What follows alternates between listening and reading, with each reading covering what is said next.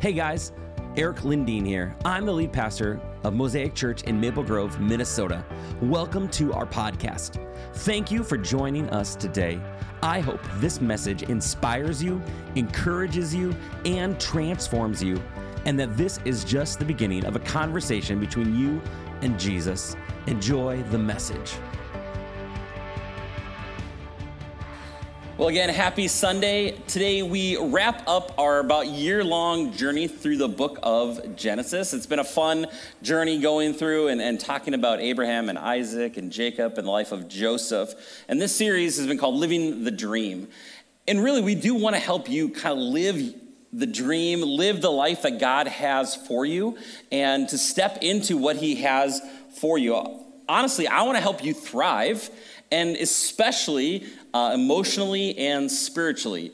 Uh, think of me again as your pastor, as your emotional, your spiritual coach, right? You might have people in your life who's your business coach, uh, your physical coach, but really, we're here as a church to help you thrive uh, spiritually, uh, emotionally, and what's true though is actually all those things kind of interplay your body, your mind, your spirit, your emotions.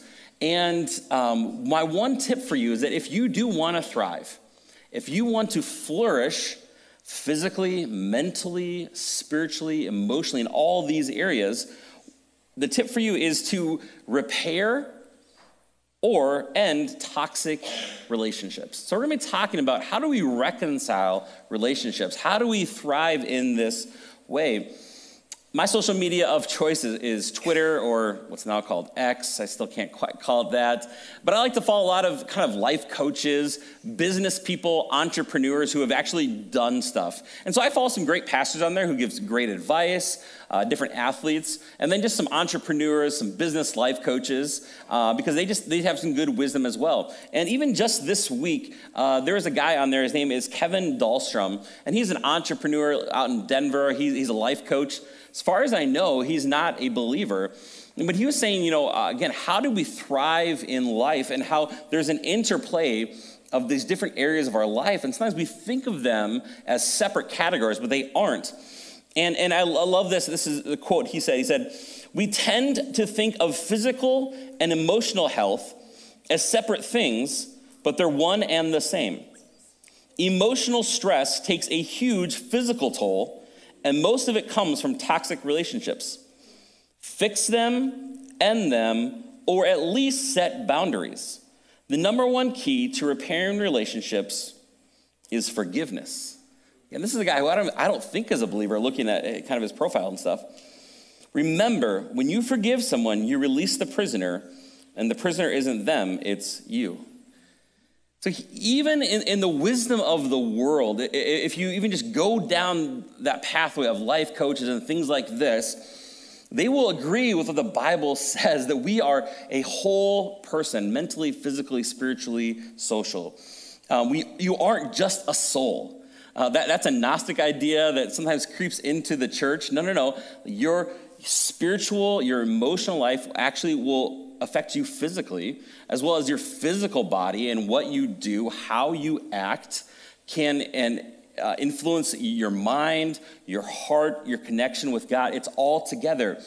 And so, part of my job as your pastor, help you to live a fully integrated life. What does that mean? Fully integrated physically, mentally, spiritually, socially, all these things working together, allowing the Holy Spirit to be the dominant influence in our lives. That's what we want. We want to be saturated in God's word, peoples of prayer, in healthy communities, so that the Holy Spirit becomes the dominant influence in our lives. But the truth is, people are not perfect, right? And so we all have conflict. Um, we, we, went through a little church conflict here recently, and, and, and just through that, there's been some good things that have come up about that. And one of them was, was, a, was a comment made that, uh, Erik, it feels like just like you and Ryan and Matt and Josh, like it's just, you're, you're all just kind of hunky dory. It's perfect. There's never any conflict between you. And, and part of that is, as a church board, we, we shouldn't hopefully like flaunt any disagreements we have in front of the church. We should handle our stuff, you know, behind closed doors and, and talk about it.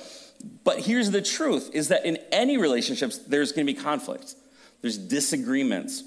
This summer, our board, as we set our budget and we debated it and we talked about it, we had different ideas on how should we set the budget, the money, things like that.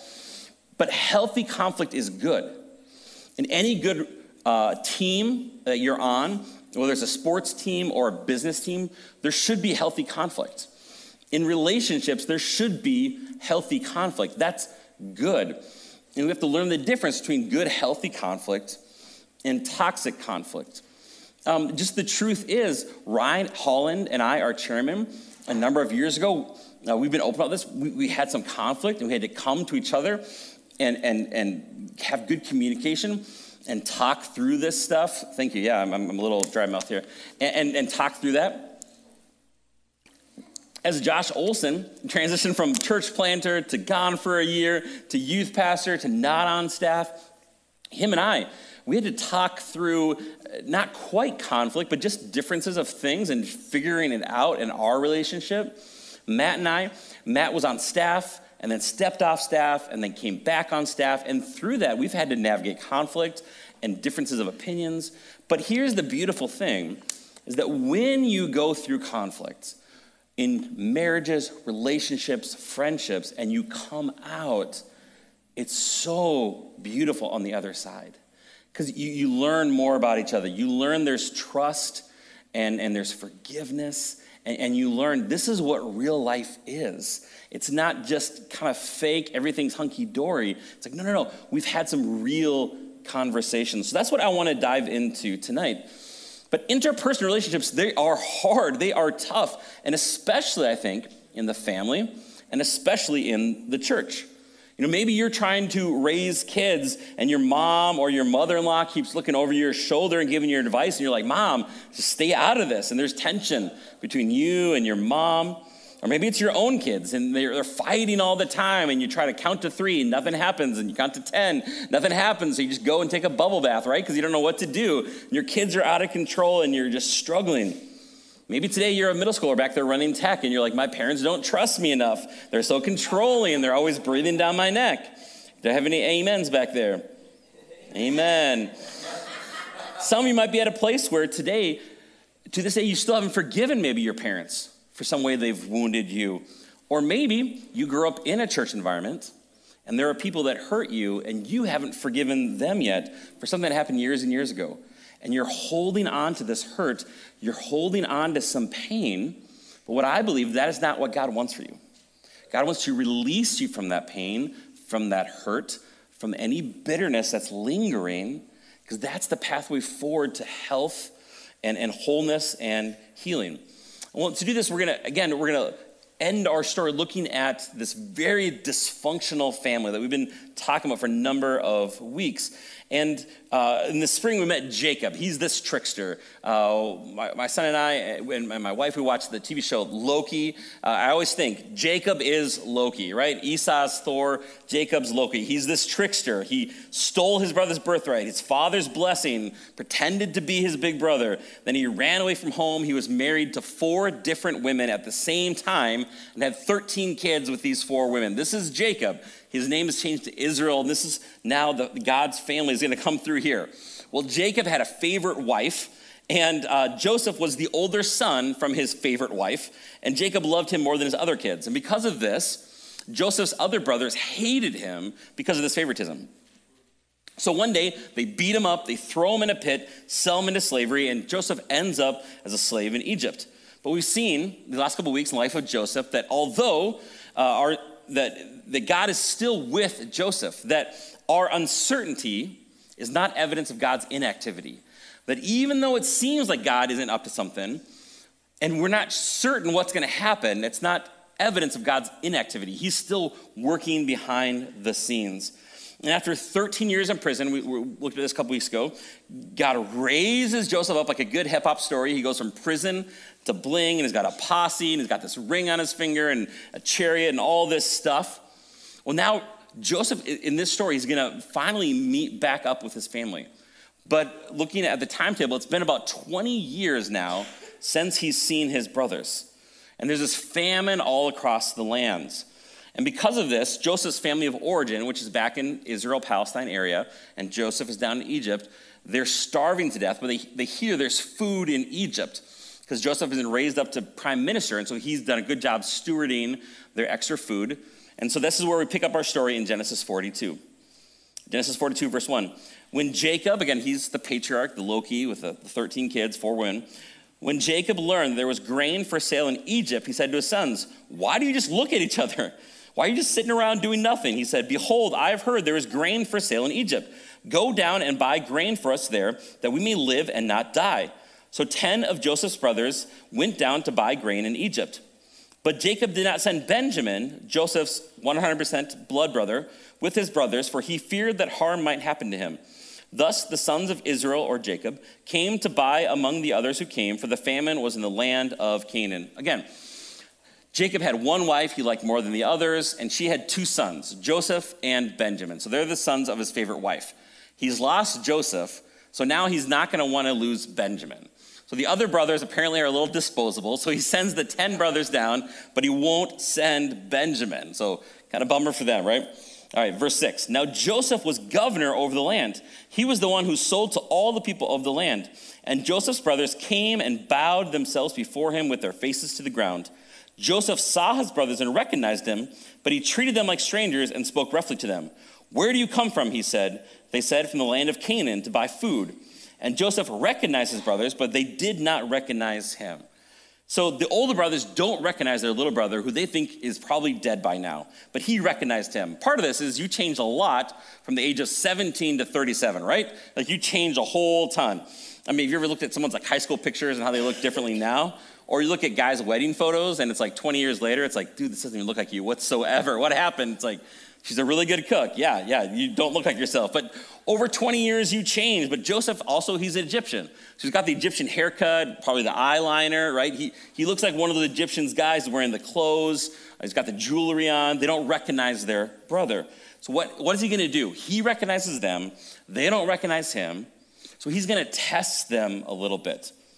And here's the truth if there is someone who is dangerous, who has done evil to you, if there's someone who has hurt you, you better make sure they've actually changed before you can trust them again.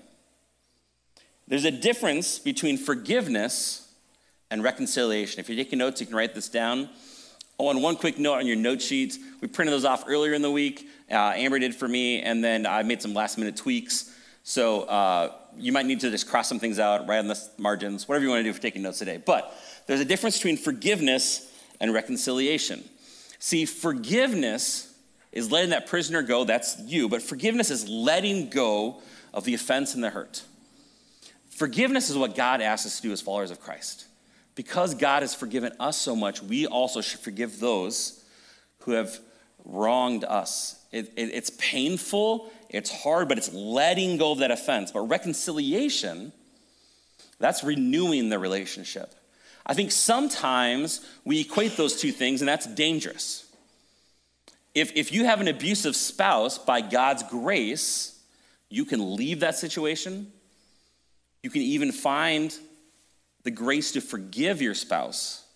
But that does not mean you need to enter back into relationship with that abusive spouse there's a big difference between resuming that relationship, uh, that friendship, whatever, in, in, whatever way, and trusting someone, and just letting go and, and, and, and forgiving that person.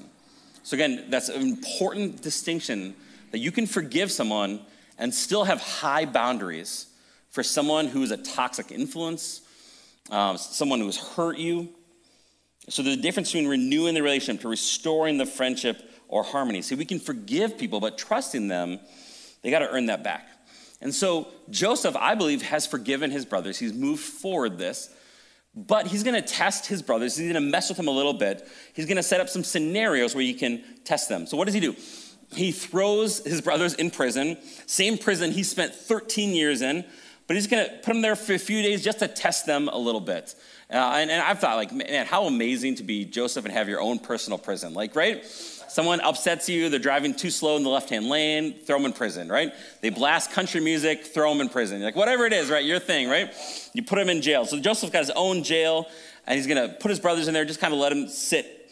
On the third day, uh, right, pointing to Jesus, but on the third day, Joseph said to them, Do this and you will live, for I fear God. If you are honest men, let one of your brothers remain behind, confined where you're in custody. Let one of the ten stay back in prison, and let the rest go and carry grain for the famine of your household, and bring your youngest brother to me. Because he quizzed them, he talked to them. They, they're like, Yeah, we have one more baby brother back at home, Benjamin. So he's saying, Hey, bring that youngest brother to me. So your words will be verified, and you shall not die. And they did so. They said to one another, In truth, we are guilty concerning our brother Joseph and that we saw the distress of his soul when he begged us and we did not listen. This is why distress has come upon us. What are they doing here? They're confessing their sin. They said, You know what? This is happening to us. We're being thrown in prison because we sinned against our baby brother Joseph 20 years ago. You know, we thought we got off scot free, but now we're reaping what we've sown. They're beginning to acknowledge their sin. James 5:16 says it this way, "Therefore confess your sins to one another and pray for one another that you may be healed." One of the things I think in our Protestant tradition that we've gone away from is, you know, maybe we, some people, we've left the Catholic tradition where there's this, you know, tradition, again, of confessing your sins to a priest and receiving forgiveness from that priest. And now we say, okay, it's between me and Jesus, so all I need to do is confess my sins to Jesus and I'm good. Well, James tells us to confess our sins to one to another and pray for one another that you may be healed. I think there are people in our churches that have physical issues in their body because they have unconfessed sins. Perhaps they've confessed it to God, but not to someone else. And because of that, it's sitting inside of them, causing, like a cancer, physical manifestations in their bodies. But James says if you want to be healed, you need to confess that. You need to share those words with someone else that they can pray for you. Secret sins, things like this, you hold on to that and it begins to poison you and your body takes a toll. If you're taking notes, write this down that confession is the first step towards reconciliation. If you want to renew a relationship with someone, you first have to confess here's how I wronged you. Confession is repenting of the things we intentionally did to hurt someone else. Now, in the church body, this is often looks like gossip, slander, division. We like to use the word venting. We like to say, I'm going to take a walk with someone and just vent about this when it's gossip, when it's slander, when, when there's malice, which means you wish harm upon someone. And what happens sometimes we are wrong, but then we intentionally wrong others. Maybe you lied about someone, stolen. But that first step towards reconciliation is confession, and it's repenting of things we intentionally did. But confession can also mean apologizing and acknowledging the hurt that you caused someone unintentionally. Here's the truth we are all imperfect, broken people. We all unintentionally cause harm often in our marriages, as a parent. There can be things I say to my kids, I don't mean to harm them, but the harshness of my tone, it comes out in a certain way. I need to confess and say, hey, I'm sorry for the way I said that. Or, hey, someone comes to you and said, you know, man, I've been feeling really left out, or like that there's something between us that you don't care about me. Part of confession is saying, wow, I am so sorry. I did not intentionally mean to exclude you. I, I am very sorry. And so, confession is saying, repenting those things that we both did intentionally and also unintentionally. And you know what this takes? a whole lot of humility. Because pride, which is really the root of pretty much all of all sin, rises up at the thought of repenting for anything that we didn't do intentionally. Well, that's just on them. Well, I, I'm sorry they're so soft and they're a snowflake and they took it that way. But the way of Jesus is repenting even of those ways. Hey, I did not mean to hurt you.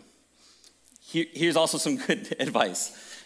There is an appropriate way to repent and ask for forgiveness and, and apologize, and there are inappropriate ways to do that. Uh, one, one way not to apologize, right? Hey, I'm sorry that you were hurt. I'm sorry you took it that way. That's a very immature apology. Don't apologize that way to your spouse, to anyone else. Hey, I'm sorry. I unintentionally hurt you. I didn't mean to, but I am sorry. It's a non apology if you say, I'm sorry you were hurt by this. So, again, this is something that a lot of people do apologies this way. It's not a true apology. So, this goes again for work relationships and your spouse, anything like that. Confession is the first step towards reconciliation. So, Joseph is testing his brothers before he can trust them again. He needs to make sure they've changed. They've confessed their sins but have they turned and changed? So they leave Simeon behind, one of their brothers. They go back to Canaan to feed their families. But Jacob, he doesn't want a son as, as other favorite son, Benjamin. So Simeon's just left there kind of rotted in prison for about a year. Jump to 43, verse 1. Now the famine was severe in the land. It's, it's gotten worse in like two years now. And when they had eaten the grain they had bought from Egypt, their father said to them, Go again, buy us a little food. But Judah, he's one of the older brothers, not the oldest, but one of the oldest, said to him, The man, Joseph, solemnly warned us, saying, You shall not see my face unless your little brother Benjamin is with you. If you will send our brother Benjamin with us, we will go down and buy you food. All right. If you've been reading it all, Genesis with us or talking about this, uh, Judah up until this point, is he good guy or bad guy? Just what, how many guys think good guy? Or I think bad guy? Yeah, bad guy, total bad guy, all right? He's the one who lied to their father and led the brothers to deceive their father or what they did to their little brother for more than 20 years. Uh, we skipped this part of the story, but uh, if you've read through the book of Genesis, he raised two godless, terrible boys. His sons were so bad that God struck them down dead. All right? Jake, Judah was a failure as a son. He was a failure as a brother. He was a failure as a husband. He was a failure as a father. In every way, Judah was a failure. It's a kind of a long, crazy story, but Judah's wife dies. Judah's like in his 40s now. He's feeling lonely. He goes to pick up a prostitute by the side of the road. But who is it actually? It's his daughter in law, Tamar. That's a whole other story. She's not in the wrong. She did what was right. Uh, it's a whole long thing. So he sleeps with his daughter in law and gets her pregnant.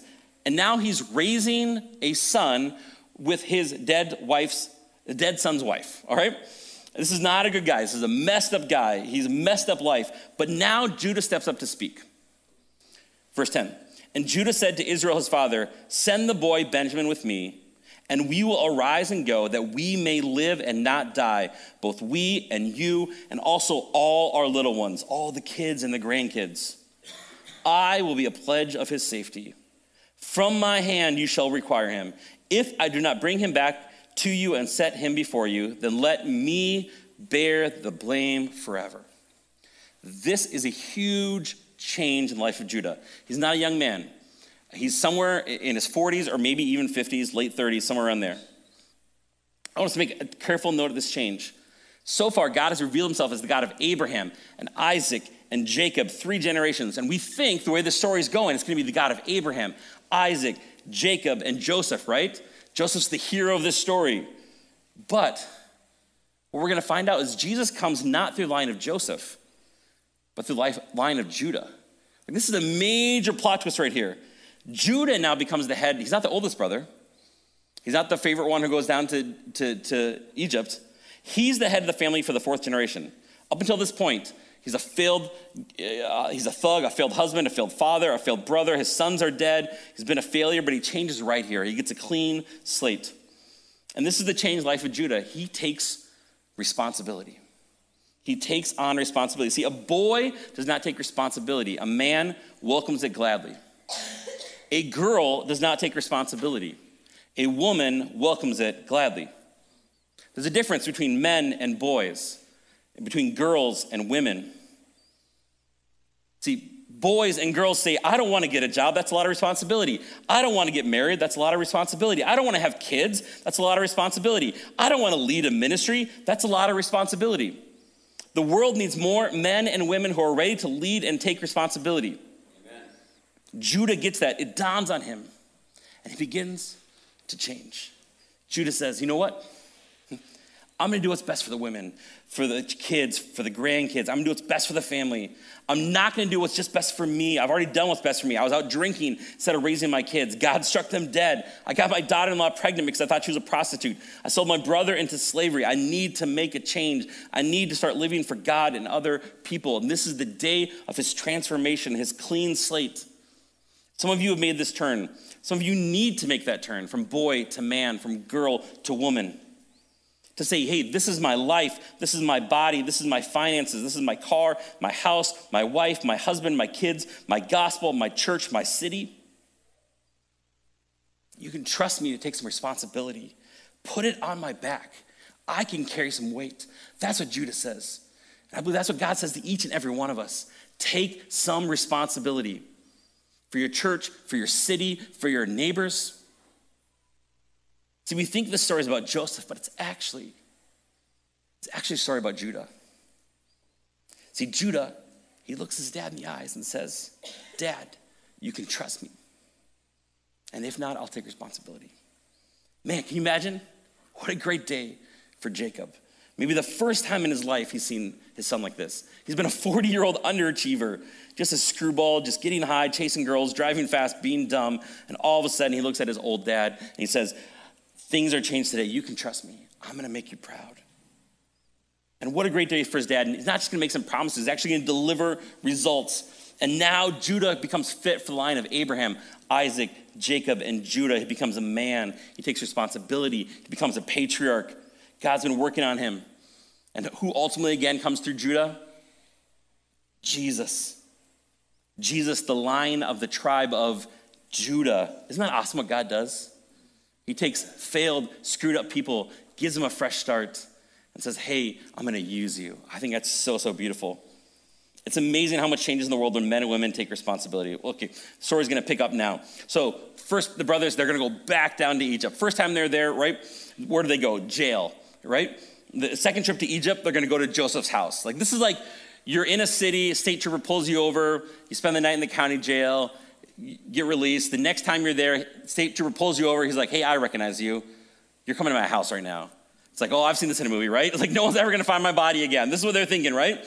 So that the Judah and his 10 brothers, including Benjamin, end up at Joseph's house. And Joseph's like, hey, how's, my, how's your dad doing? Ask him some questions. Because to this point, it's been about 21 years now since Joseph has seen his dad. He doesn't know if his dad's alive or dead. Verse uh, 28, verse chapter 43. They said, Your servant, our father, is well. He is still alive. And they bowed their heads and prostrated themselves. And he lifted up his eyes and saw his brother Benjamin, his mother's son. He said, Is this your youngest brother of whom you spoke to me? God be gracious to you, my son. You gotta remember, he hasn't seen this brother in 21 years. Same mom, same dad. All his other brothers, they're half brothers. He loves them, but this is his blood brother. Same mom, same dad. He didn't get to grow up with this kid right? Some of you can relate to this. Maybe your family's broken, fractured, it's a mess. You have half siblings, you didn't grow up together, you didn't see each other.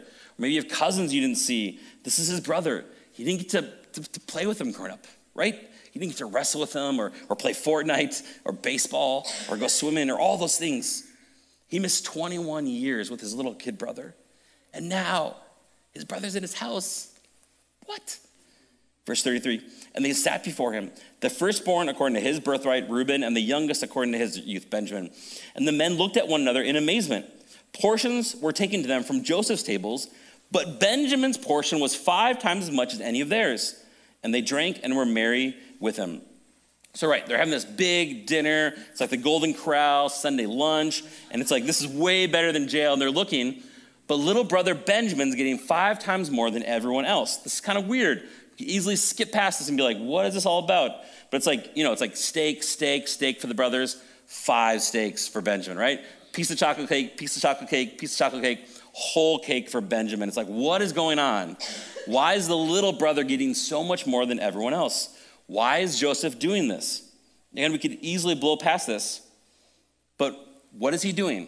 He's testing them. See, previously, Joseph was the kid brother who was favored by the dad. How did the brothers respond? With intense jealousy. They sold Joseph, the favorite son, into slavery. Now Benjamin's that kid brother. Joseph's to show favor to Benjamin to see how the other brothers react. See, this is the final test. They don't know he can understand them speaking Hebrew. See, if they get jealous, if they start talking in Hebrew, oh man, we got to whack Benjamin too, like he's the favorite son, then they haven't had a change of heart, right? But if they're just like, hey, Benjamin, congratulations, five steaks, that's amazing, like praise the Lord, right? If they're just nice to their brothers, then Joseph knows they've changed in their hearts. See, here's the thing they're all getting blessed. They're not in jail. They're all getting steak and chocolate cake. Benjamin's just getting really, really blessed. Sometimes God does this to us where he will bless all of us, but then pour his favor out upon someone else and wants to see how do we respond? Hey, are you happy for them or are you a little jealous? And so that's what Joseph's doing. He's listening to them. It's okay to test people before you trust them. It's okay to test them. The Apostle Paul says this about leaders in the church don't be hasty in the laying on of hands and commissioning people for leadership. You want to test people? You want to say, hey, can you stack some chairs before you step into leadership? Get to know somebody before you trust them, especially anyone who has maybe hurt you in the past or sinned against you. Test them before you trust them. You can forgive them right away, but before you trust them and restore that relationship, give them a little time, see if they've actually changed. Or we're going to jump ahead a little bit here now. We're going to wrap up the story. Uh, chapter 45, verse 1 through 15. Then Joseph could not control himself before all those who stood, stood by them. He cried, Make everyone go out from me. So no one stayed with him when Joseph made himself known to his brothers. And he wept aloud, so the Egyptians heard it, and the household of Pharaoh heard it. And Joseph said to his brothers, I am Joseph. Is my father still alive?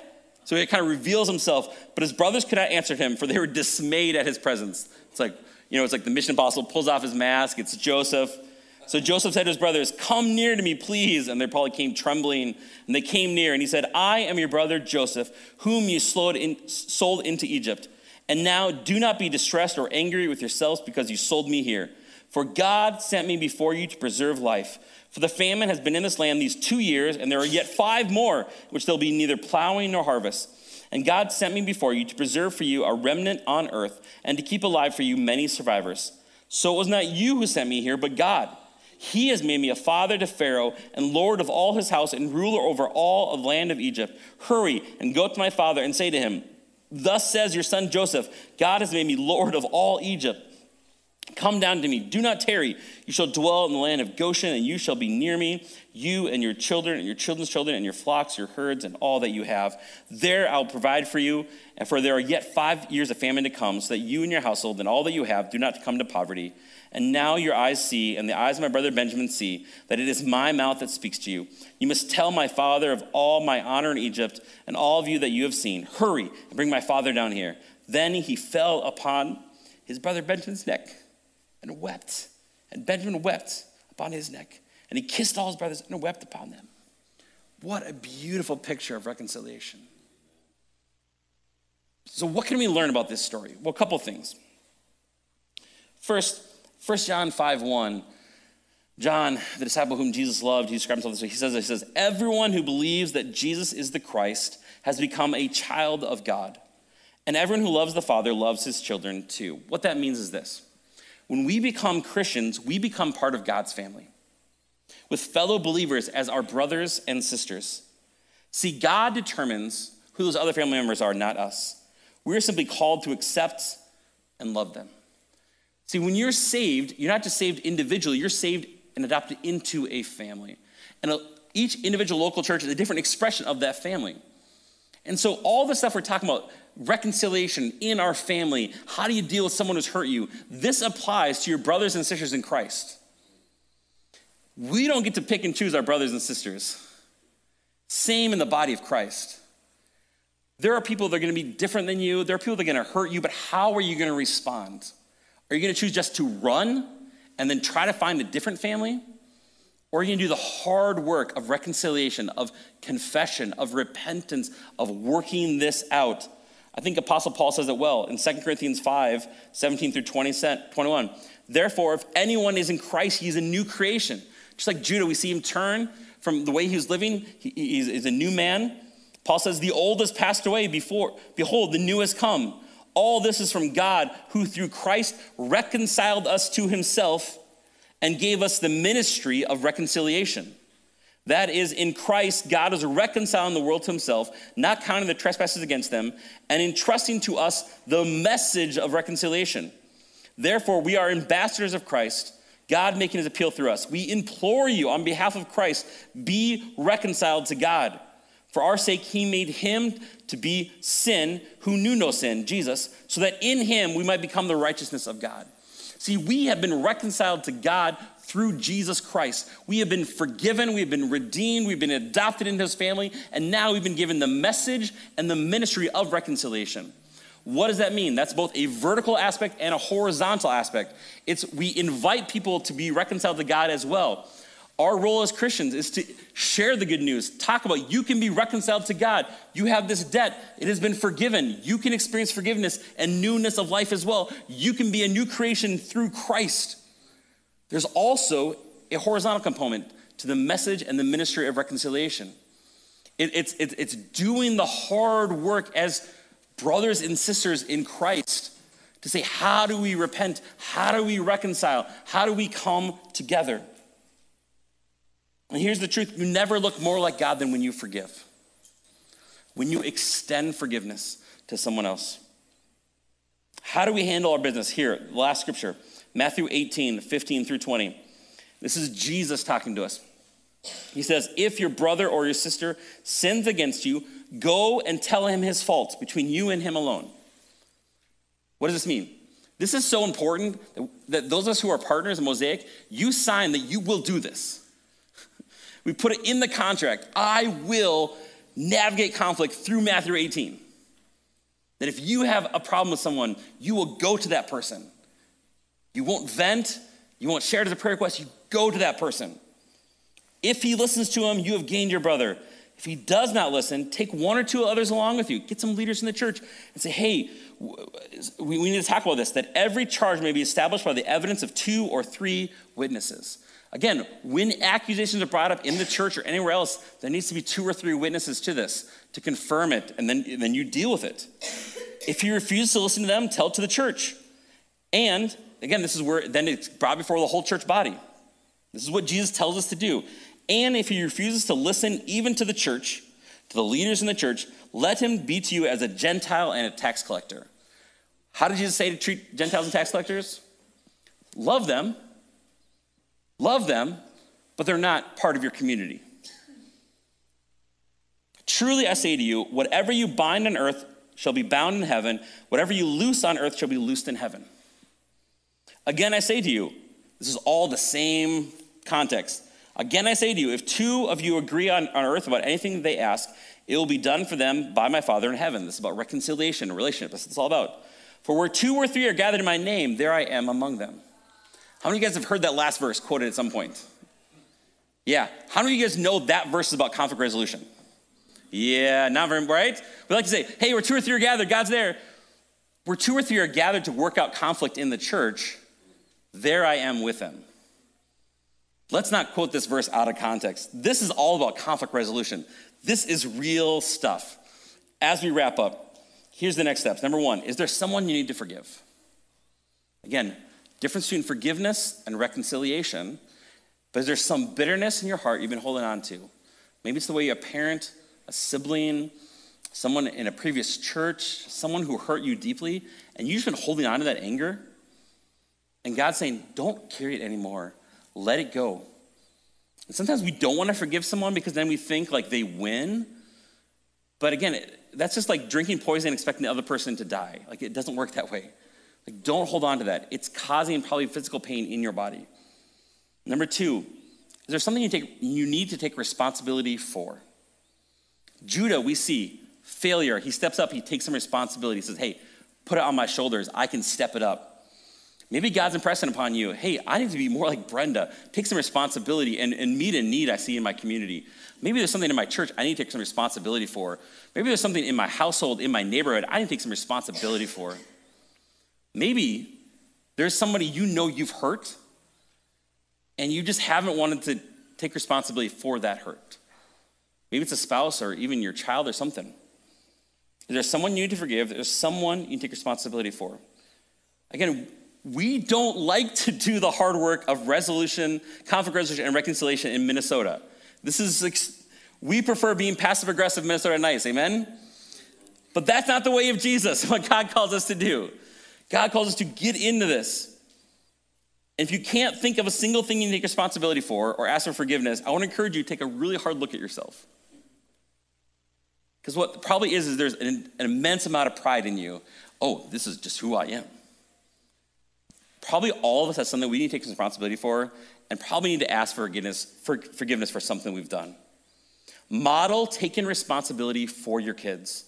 Model showing forgiveness to your kids. Is there someone you need to forgive? Is there something you take responsibility for? Let's pray. I want the band to come on up. God, I thank you for the story of this dysfunctional family and all their brokenness, but yet you still work and you show us that there's still possibility of hope. God, I thank you that through Jesus we've been reconciled to you, and now you've given us the ministry and this message of reconciliation. God, I pray that we would be able to forgive those who have hurt us and not continue holding on to that, that hurt, that pain, that bitterness. God, that we would know how to appropriately test people before we trust them again, and when appropriate, to to reconcile and restore those friendships. And God, I pray that also that we just know what to take responsibility for, just in our actions or just what you're calling us to do. God, we don't want to do this on our own strength, but through your strength and through your Holy Spirit. In your name we pray. Amen. We're going to sing this last song. The, the challenge of, of, of a preacher every week is trying to teach God's word and saying, God addresses these things on how we need to live, but I don't want you to walk away with that the message of Jesus is just try harder, be better. Through Christ, you've received reconciliation and forgiveness, and you are completely accepted and loved just as you are. God wants you to grow and to step into a beautiful, flourishing life. But to do that, you can't do it on your own strength. It's only by being empowered by the Holy Spirit. So as we sing this song together, I want to encourage you make this your prayer. Ask the Holy Spirit to lead you to do the deep work that only He can do.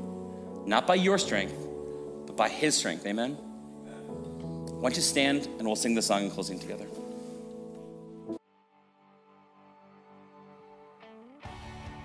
Thank you so much for joining us on the Mosaic Maple Grove podcast. I want to encourage you to take the message you just received and allow it to go deeply into your soul. Let Jesus do the deep work that only He can do. A special thank you to everyone who gives to Mosaic Maple Grove. Your generosity allows this message to go out into the world. You can be a part of the Mosaic tribe by going to mymosaicchurch.com. You can also subscribe, rate, and share this podcast with your friends and family. Thanks again for listening. Grace and peace, my friends.